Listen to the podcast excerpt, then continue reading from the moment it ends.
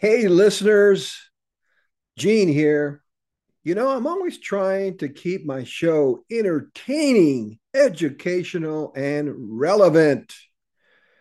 To that end, from time to time, I have decided to host a new segment of my podcast, which I'm going to call News, Views, and Clues. Today is the very first episode. I hope you like it. You know, I recently read in the LA Times that more and more Hollywood celebrities have launched or are considering launching their own brands.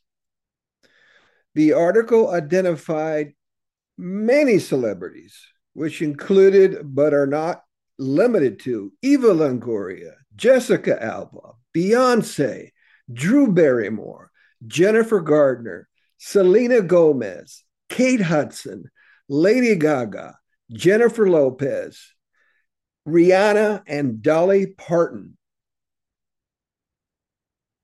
Per the article, these celebrities would rather create their own brand rather than endorse another company's brand.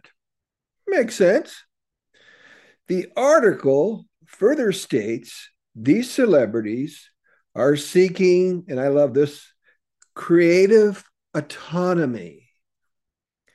And they like owning their own businesses. You know, since I see everything from an entrepreneurial lens, here are my views on this little bit of information.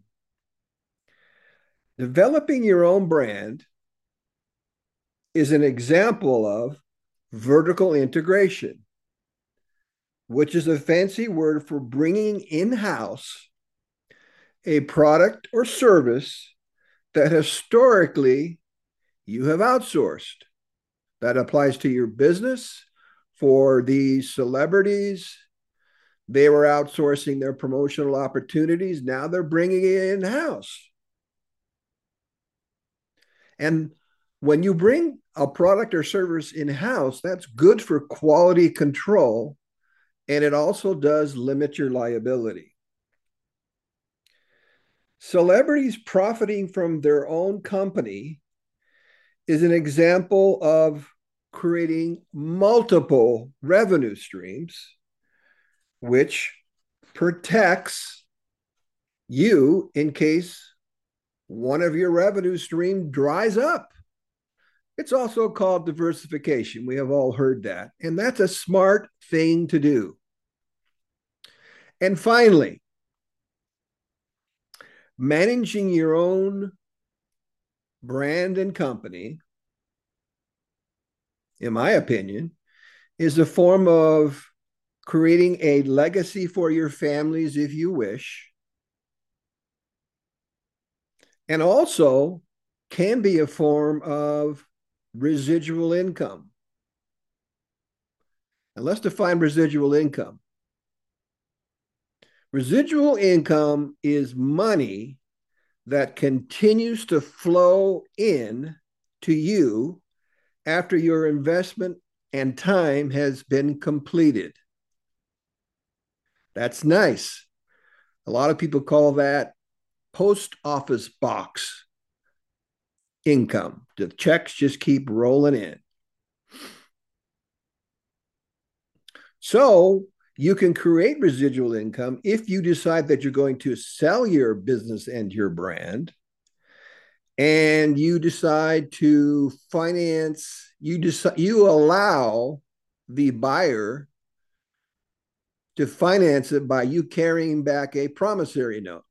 And that's the form of the residual income is those little bitty, bitty, bitty promissory note payments every month. And you'll get those checks every month, whether you're in Hawaii, dancing, gardening, whatever. I think that's a good thing to do.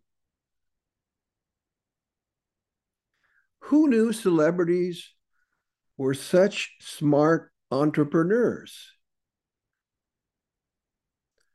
That will do it for today. I hope you like this new segment idea.